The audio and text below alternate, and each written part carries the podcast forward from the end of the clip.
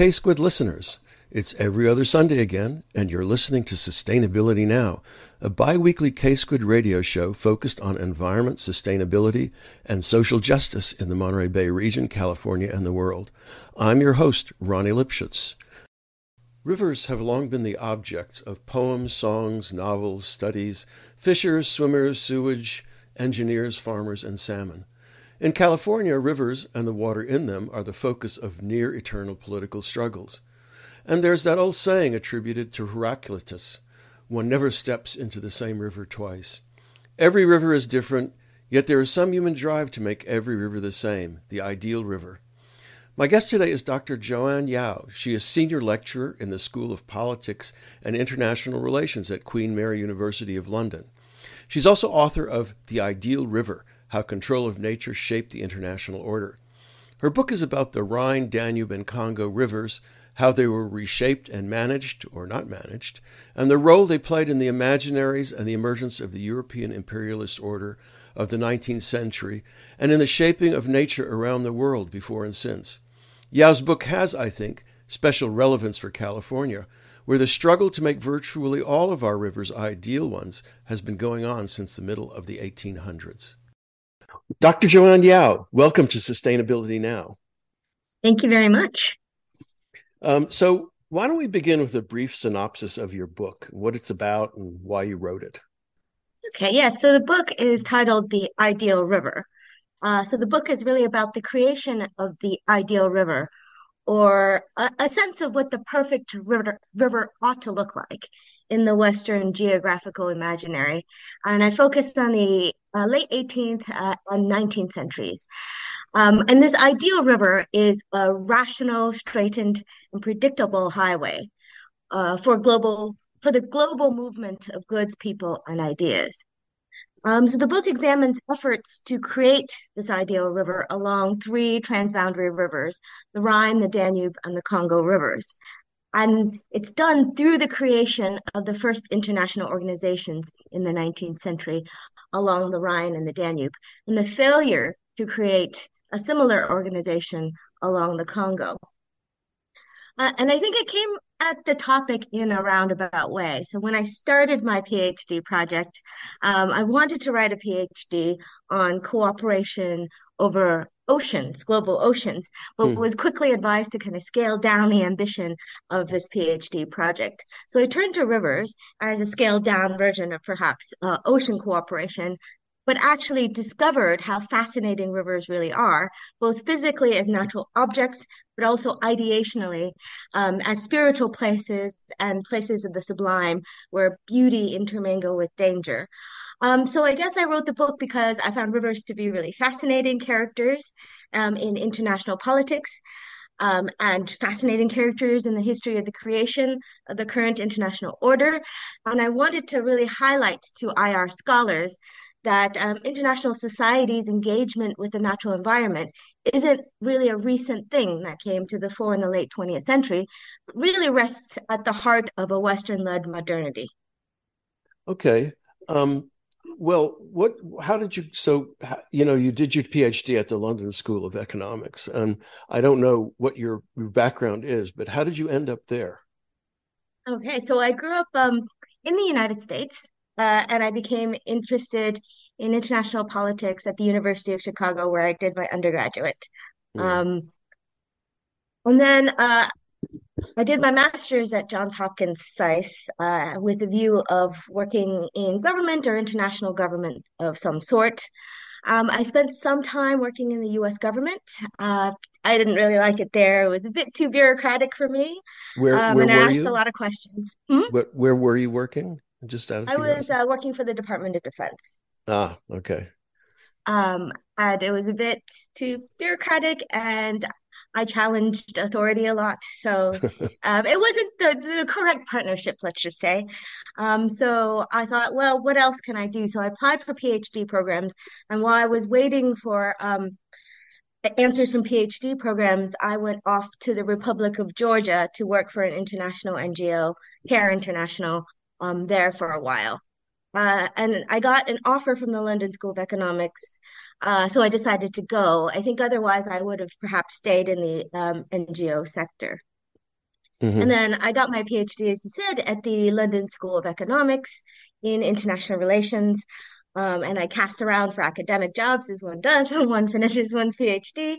Um, and I thought, oh, I'll give myself a couple years to see if I can find something. And then if not, well, I'm I'm sure I can find something else to do.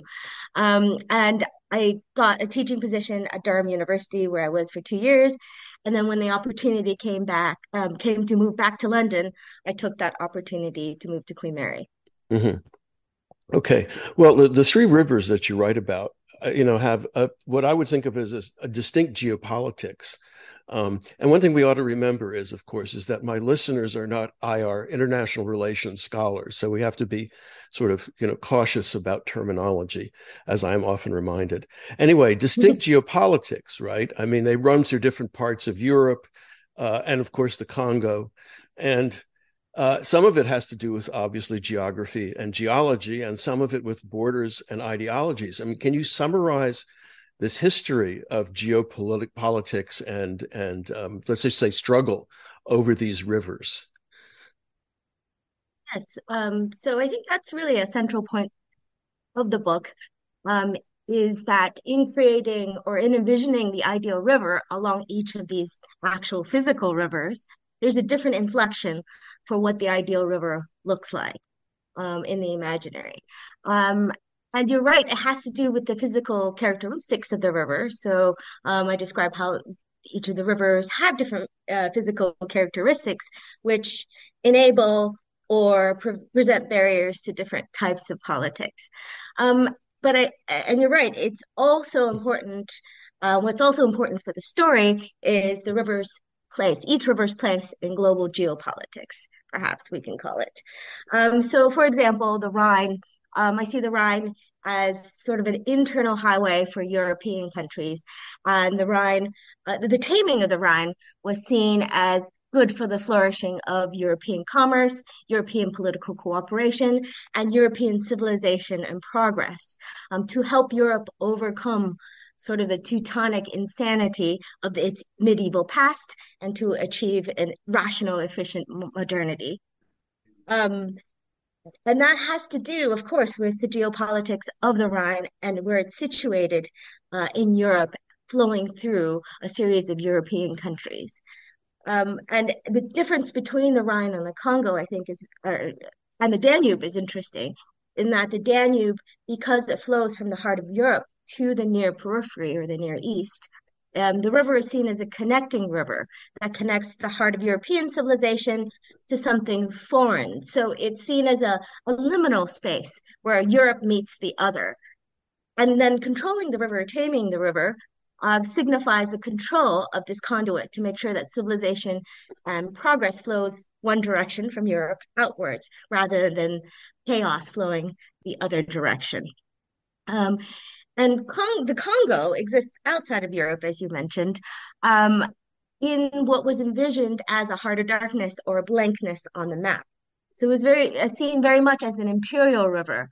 Um, and the taming of the Congo was about imposing a commercial rationality and imposing all the good things about European civilization on this conceptually empty space where no um, legitimate institutions existed before or seen as no legitimate institutions.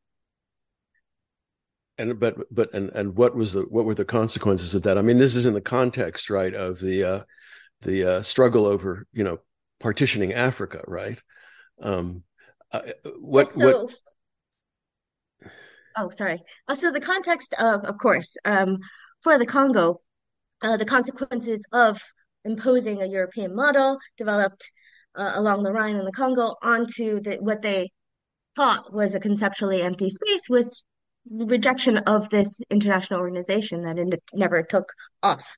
Right. So it, um, the Congo River Commission was uh, supposed to be um, constituted through the 1885 uh, Berlin Conference, where the partition, well, I might, might say, the scramble for Africa really right. took off. Um, and there was supposed, but if, if you look at the conference, the purposes of the conference wasn't to divide Africa. Uh, the purposes of the conference was actually to institute some sort of order so there wouldn't be war amongst the parties fighting for Africa. And so the Congo Commission was part of that deal where there was supposed to be a commission, an ordered, rational way of taming this river, um, where uh, everything didn't descend into war right? In, in terms of the the who has what, who owns what piece of Africa. Um, and it, it, sounds i mean when you talk talk about it that way you know talk about imposing order on nature it sounds and pardon to any of my listeners whom i might insult it sounds very teutonic and german right i mean in the sense of or even prussian now I know yeah. Prussia Prussia doesn't enter the uh, the, the scene until later in the 19th century, but but it, is is this? I mean, who was the most influential party or country, especially in Europe? Since you know the Germans didn't get much of Africa, as I recall, they got mm-hmm. Southwest Africa and I think Rwanda, right? Not Rwanda, um, Burundi, I think it was, or anyway, it doesn't matter. Um, mm-hmm. Uh, so I guess I don't in in my research I don't really distinguish between the different European countries oh, and okay. sort of the different inflections um, that each perhaps European culture might have had and meanings uh, behind the river. I was very much looking for more similarities. Mm-hmm. Um, and so the sources I rely on are perhaps uh, primarily British uh, because of the language I speak and where I'm situated. Yeah. Um, but the British were a big part of of discussing the imposition of um, a commission, a river commission of some sort on mm. the hmm. Congo. Um, the French were very much part of the conversation as well, and the French also have a history of controlling water in in ways. For example, if you, we think about um, Versailles and the grand fountains of Versailles. It's all about controlling water and demonstrating how the control of water also bleeds into other uh, aspects of state control. Yeah, I'm I mean, I want to come back to some of that later about about water. Um, one of the things uh, that you talk about in the book is about about sovereignty over rivers, right? Is that mm-hmm. the the laws of of sovereignty, which is very much like the law of capture, um, in domestic politics. I mean, it's you know, if if you have the, the banks, you own it and you control it, right? And on the other hand, as you mentioned, commerce was a very important factor. So you're talking there about about sovereignty as an obstacle to, you know, in a sense, turning the river into a single, oh, I don't know, a single uh, entity, a single stream or whatever you want to call it. Yeah. And how did that work? I mean, there were tolls, you know, those these kinds of th- tolls and chains and and that sort of image. How how was that dealt with? I guess um for and I think that aspect of the book focuses specifically on uh the Rhine uh-huh. and sort of the history of Teutonic tolls um, levied along important parts of the river. Uh, so um, historically, um, you know, the German states were broken down into small principalities along the river, and this gave a chance for every prince to kind of levy tolls across the river. Um, similar dynamics along the Danube, uh, but for the most part, I talk about how this um, levying of tolls along the Rhine made it really an inefficient economic highway. So inefficient, there were songs written about this, how many tolls were being levied along the Rhine, and so inefficient that people were transporting their goods over land, which is not as um, efficient. But um, given the number of tolls and the number of sort of stops you had to make along the way, um, it was more efficient to just cart things over land. Uh, so these tolls along the river, sure, was an exercise of the prince's right to levy these tolls. It also kind of speaks to a meaning of the river as belonging to um, certain princes as part of their their their land that they could do with as they wish. And the meaning of that shifts um, throughout my story. So if the meaning of that at the very beginning is private ownership by the princes as part of their their land to do with what they wish, then the meaning of these transboundary rivers start shifting to, well, shouldn't everybody have the right to use this transboundary river? The river doesn't belong to you because it flows through your land, but it starts somewhere else and it goes somewhere else right? And so uh, the breaking down of these tolls, the, the, sitting down and saying, well, we don't, these tolls are not efficient, and having an outside power impose that. So there is a story here of hegemony and having an outside power, whether that's Napoleon or whether that's the settlement at 1815 coming in and saying, we're going to get rid of these tolls because these tolls are not good for European commerce and they're not good for us morally if we want to be cooperative, civilized, progressive people an economist, I mean, an economist would simply say that this was, um, you know, the recognition that separate tolls, as you say, were inefficient, right? And I mean, the princes would come to realize that they would make more money if they didn't impose the tolls, right? Because it cut back yeah. on business. Um, but you know, on the other hand, the way you you talk about it or you write about it, you know, sounds much more like power politics in a sense, where uh, yes, commerce is important, but by the same token, uh, domination of some sort, even if it's not, you know, territorial domination, is is important. I mean, is that does that seem accurate to you, or am I just projecting? Yeah, I think I in the book I emphasize kind of the intertwining of two logics uh, both the economic logic and what I call moral logic. So perhaps maybe not power politics, but uh. there's a moral good in taming the river that's just as important and intertwined in the economic good because generating more economic wealth is a good not just in itself, but because it was seen as morally progressive. So I think what's important here, ideas of progress really okay. driving the story for me. Okay. Well, I was going to, I was just going to interject that, right? I mean, the, the moral case sounds very much like a utilitarian case too, which means, you know, we're sort of back at economics in, in that case, in that mm-hmm. instance, right? Um, but, uh, now I've forgotten what you were just, what you were just talking about. That's what happens uh, when you get older. Um, one of the things that I wrote to you about uh, was this link between um, nationalism and economic development with rivers at their center. You know and you do you don't really talk about that precisely but the the sort of the will to develop you know to progress oh, is progress right? The development development is progress right? And and progress serves the nation.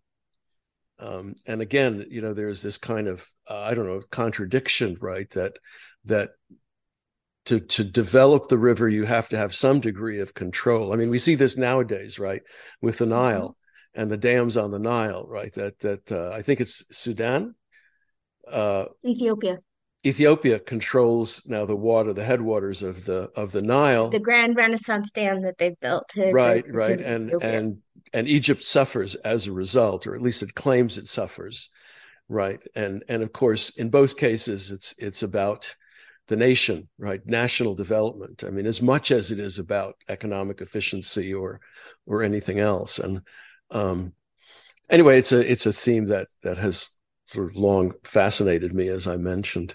Um, one one of the sections of your book is is called Megadams and Concrete Temples, and I wonder if you would talk about temples, um, megadams and temples, because I mean it's a very intriguing combination. Yeah, I, I guess I've, I haven't thought long and hard about this, but big dams are like temples because I think they're built to inspire awe, and they're built to inspire awe for an idea, the same way temples are through monumental architecture. Um, it's the same way as you know, you build a, a, monumental temple, it draws the eye upwards to something higher, signifying a higher ideal. Um, and it presents a stage for different sorts of performances to take place. Mm-hmm. Um, they're costly, right? Just like, you know, if you build a grand temple, they're costly in the same way, but also framed as necessary to advance the values and, a- and aims of whatever society is building them, whether that be sort of the glory of God or um, the glory of modernity in the case of these monumental temples. Uh, but sorry, monumental dams. So for dams, um, the ideal that's being reached for as your eye is drawn upwards is the desirability of development uh, along a certain modern conception of what development ought to be uh, and a certain narrative of how to get there. Mm-hmm. Well, I have, a, I have a, a, question for you to think about, and that is, of course, big dams are falling out of favor. Yes. Right. And um, does that say anything about the uh, obsolescence of temples? if you don't want to answer hmm. the question, just say I don't know. Uh, but well, I think that's that's interesting. Um, something interesting to chew on. Uh, so maybe we're entering uh, an era of post-modernity. So if these temples are built for modernity, uh, to worship on the altar of modernity, then perhaps we're entering um, a phase where that ideal no longer holds. Um, but there are places in the world, as you mentioned, uh, the Ethiopian Grand Renaissance Dam, right, um, right. where it is still being lauded as this um, amazing thing that's going to help this country develop develop in the future. Yeah, and and as they say, we will see. Right, it's too soon to tell. You're listening to Sustainability Now. I'm Ronnie Lipschutz the host of the show, and my guest today is Dr. Joanne Yao, who has written a book called The Ideal River. Uh, and we've been talking about rivers in Europe, in particular the three rivers she focused on in her in her book, the Rhine, the Danube, and the Congo.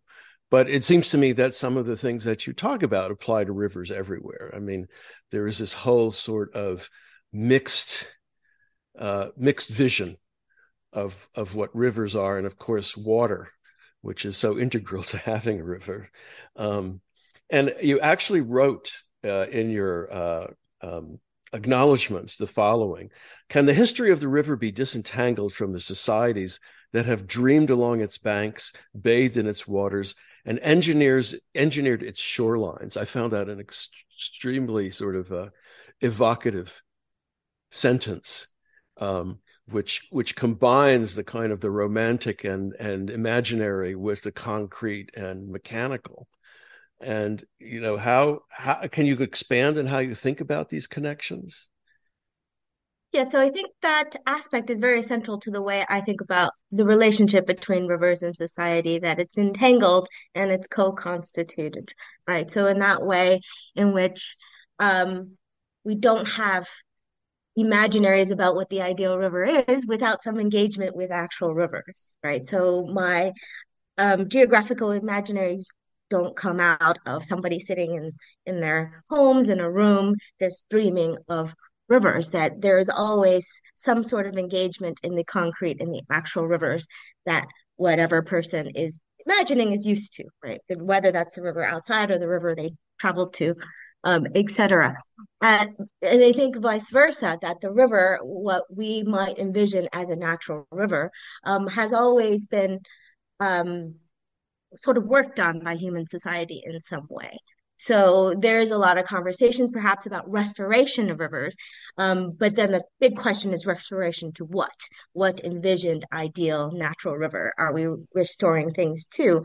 Um, and there is evidence that, you know, if you take something like a river like the Rhine, there's evidence that humans have been um, trying to engineer its shorelines for millions, not millions, thousands of years at least, right? That there is some effort to do this.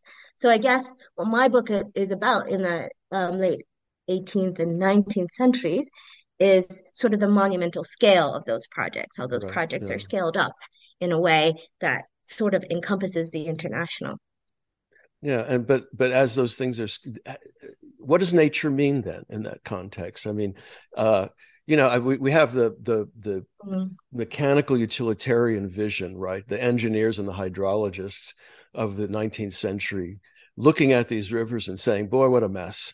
You know, we've got to get them cleaned up. And then you have the re, the, the romantics, you know, who write music and who paint paintings and who, uh, you know, write poems poems about them right? And they're both thinking about nature, right? About what, how, how, and of course, this is not irrelevant to the present day and the present moment.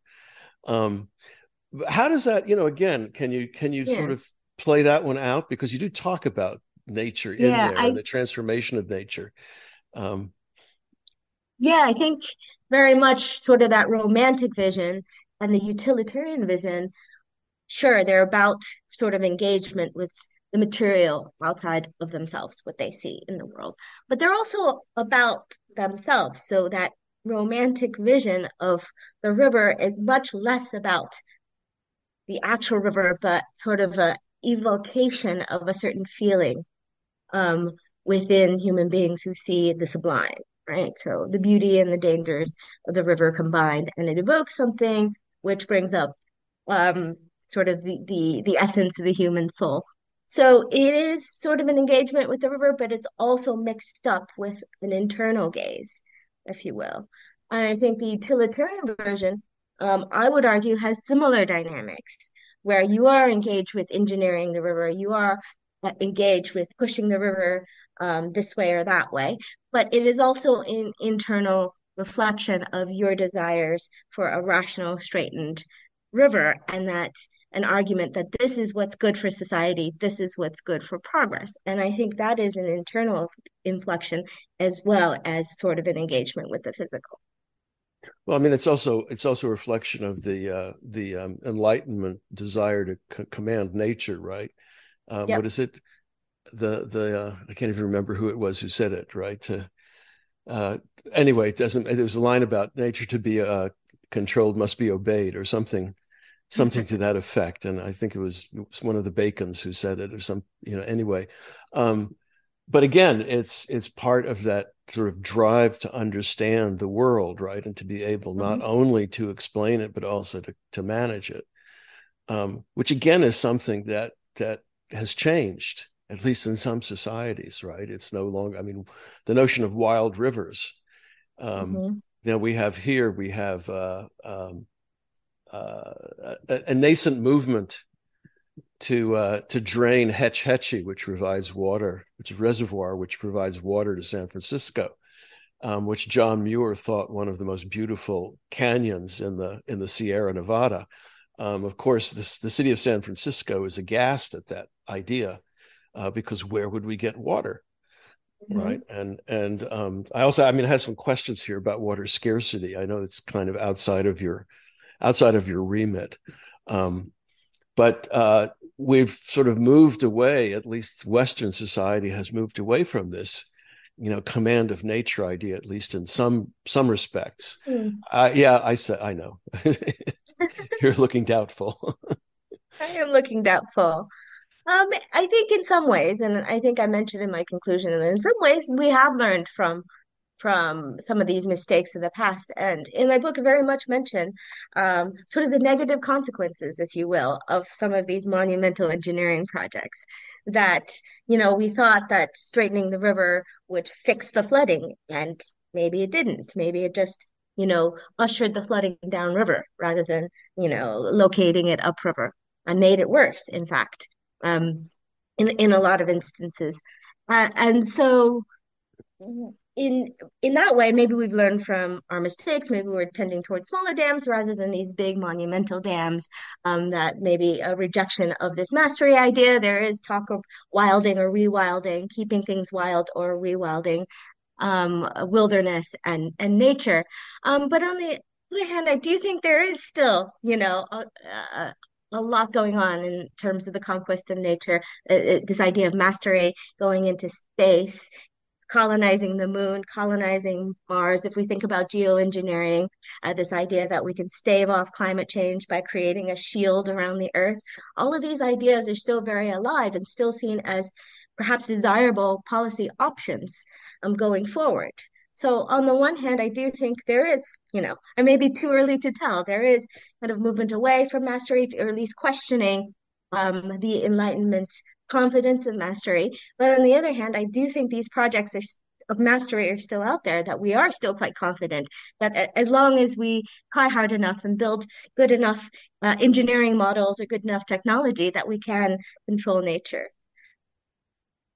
Yeah i mean you're, you're right of course absolutely right. I mean we still have this struggle between technology on the one hand right as the solution to all of our problems. And um, changes in human behavior and social behavior as as the other and uh, you know, I mean, I'm sort of curious, and maybe you've run you ran into this, and you know, doing your research and in the archives.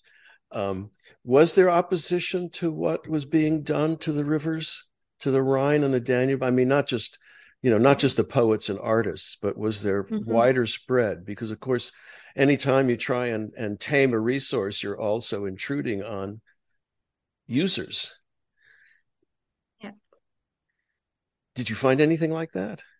Yeah, so um, absolutely. Not so much in the archival material because a lot of the archival material I accessed focused on the diplomats and they wouldn't have uh, necessarily have talked, um, talked about it. But there was a, a lot of discussion about the local groups um, who resisted and advocated for other meanings of the river, perhaps the, who advocated for the, the river perhaps as a habitat for fish or wildlife or as um, spiritual beings. And they were very much painted as these degenerative backwards people who stood in the way of progress.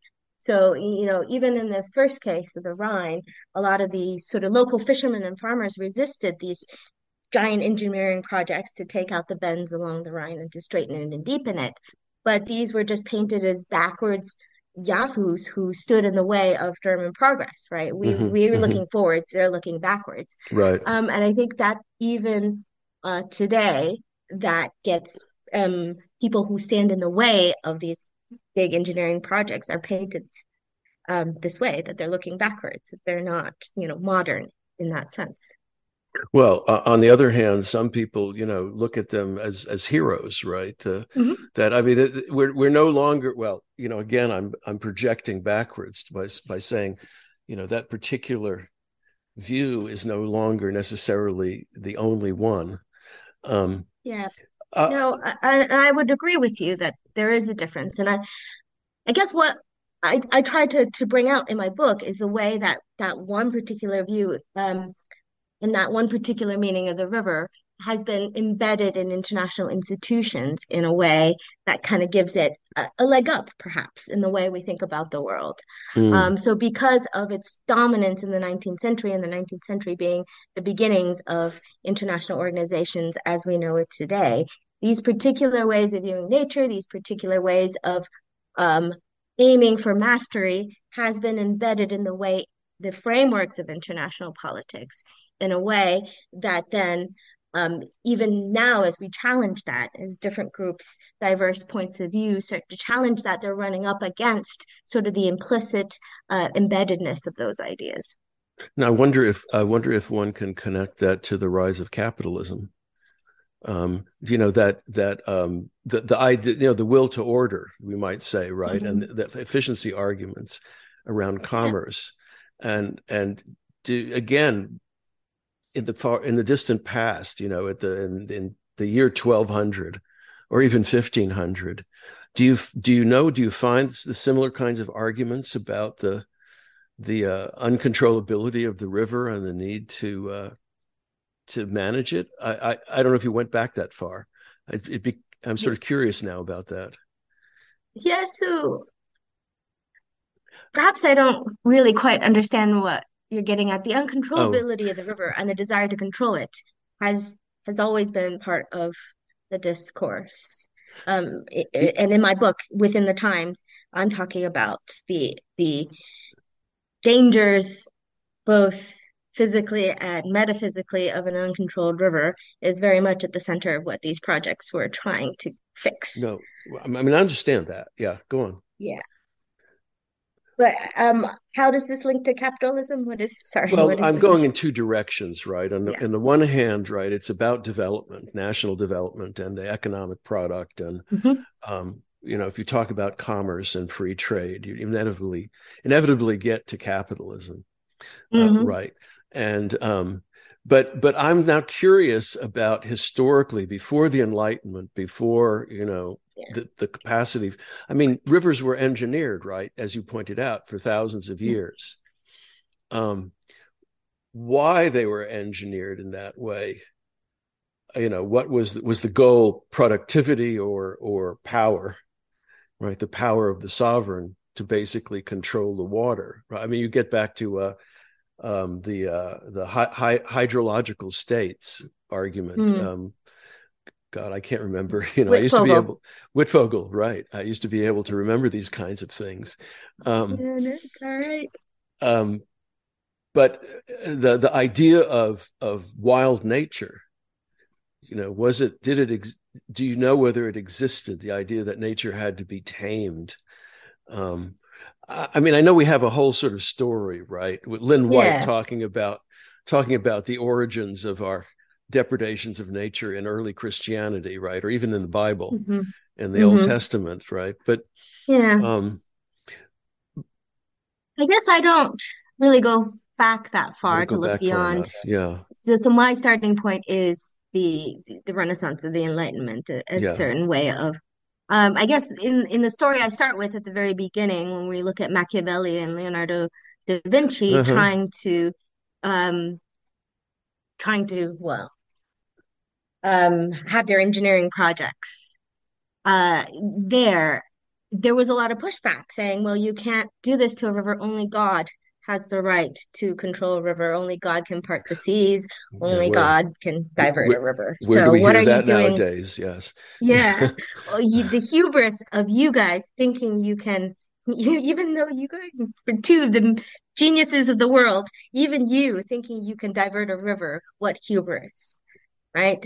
Um, but like the Enlightenment thinking was a rejection of that. it's like, mm-hmm. okay, but we mm-hmm. can do it, and we're going to show you, right? So perhaps there was a lot more skepticism before the Enlightenment that it was man's place to do these engineering projects to change the entire flow of a river, um, and that it was very arrogant.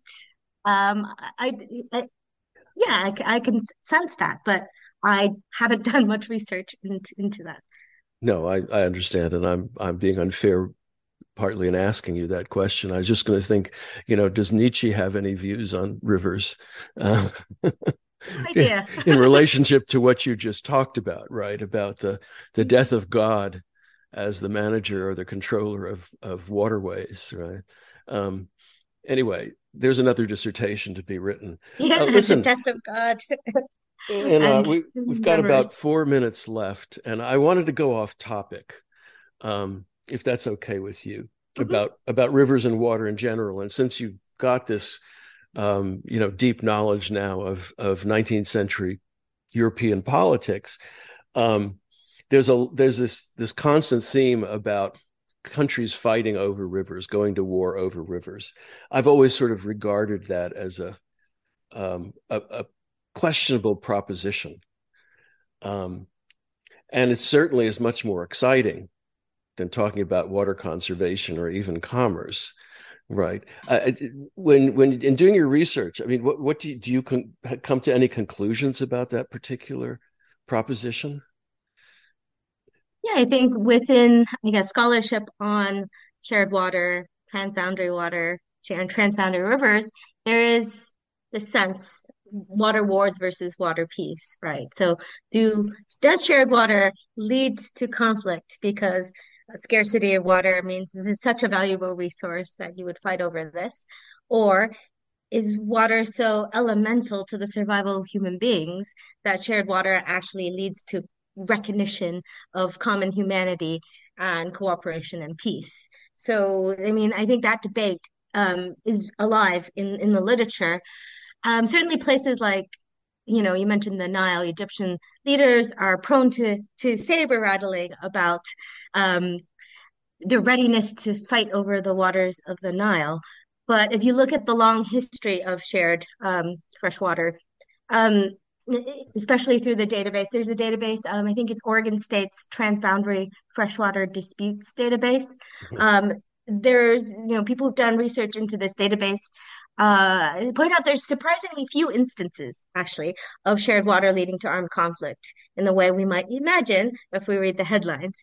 Um, so there are many examples um, historically, I think, of shared water really leading to cooperation, surprising cooperation, perhaps. For example, the Aral Basin and the Tigris and the Euphrates and the Jordan uh, places where state actors are not really known for getting along with each other, but mm-hmm. has seen a history of cooperation over these rivers. Um, so, but I, I, I do think for me, at least in doing the research, it's important not to think about cooperation and conflict as sort of opposite states that exist separately, at least in international politics, but I guess in domestic politics as well. So both dynamics might be at play at the same time. Two actors might cooperate and be in conflict at the same time. We really shouldn't see them as either or. Um, both might be there. But I think also the important thing, at least for the argument in my book, is that we should question cooperation as an ultimate good. Because we, you know, when we have this dichotomy of water wars versus water cooperation, water peace, obviously one is better than the other morally. But if you look at an example like the Sea, um, there is impressive international cooperation among the states over sharing of fresh water. But it is the success of that cooperation that has led to environmental degradation and kind of the using up of all the water. They're so good at sharing that they've used up all the water and the Aral Sea has really shrunk. So cooperation um, is often kind of lauded as is the end goal of international politics. But hopefully my book um, questions that a bit. That yes, cooperation might, you know, be better than death and um, destruction, but also um, is cooperation really the end goal here, or should we be adding something else to that? You know, I guess might one call up the example of the Colorado River here in the you know in the Southwest, which I think there's just been an executive order issued, again, you know, t- telling the individual states to be uh, behave nicely, to play nicely over dividing the water. Um, yeah. It's again, it's a kind of an, an archetype. Um, what's your next project about? Ah, the next project is going to bring together um, Antarctic exploration and early outer space exploration and thinking about the role of science um, in creating international cooperation and striving for what I call epistemic completion. So, this idea that you can see the globe in its entirety. And in order to do that, you need to see the globe from all different places. That sounds terribly romantic. well, it's going to take down the romanticism. I mean, again, I think. Well, I mean, you know, the, about...